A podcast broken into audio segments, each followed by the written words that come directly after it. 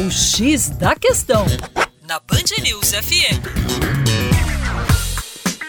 Olá, ouvinte Band News, tudo bem com vocês? João Marcelo, Geografia Terra Negra. Hoje falando sobre a curiosa crítica que o presidente Michel Temer sofreu na sua primeira visita à Noruega.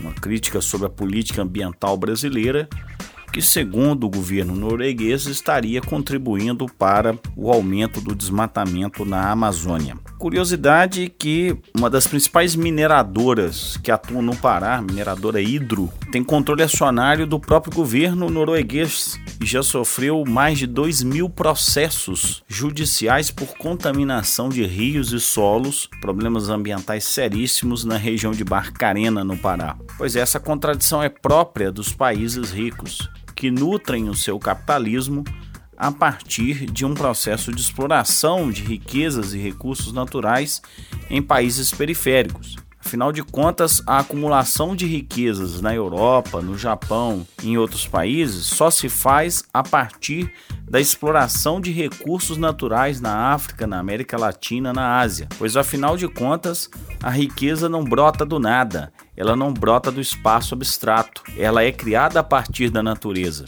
Então, para usufruir do seu belo padrão de vida, a Noruega cria uma série de problemas ambientais nos países periféricos e se sente no direito de criticar as políticas de preservação ambiental no país. A melhor medida para evitar o desmatamento da Amazônia é deixarem de explorar a nossa bauxita, comprar a nossa soja, comprar a nossa carne bovina. Mas aí isso implicaria numa revisão dos seus modelos de crescimento dos seus padrões de vida. Acho que os ricos não estão dispostos a isso. Para mais, acesse o nosso site educaçãoforadacaixa.com. Um abraço.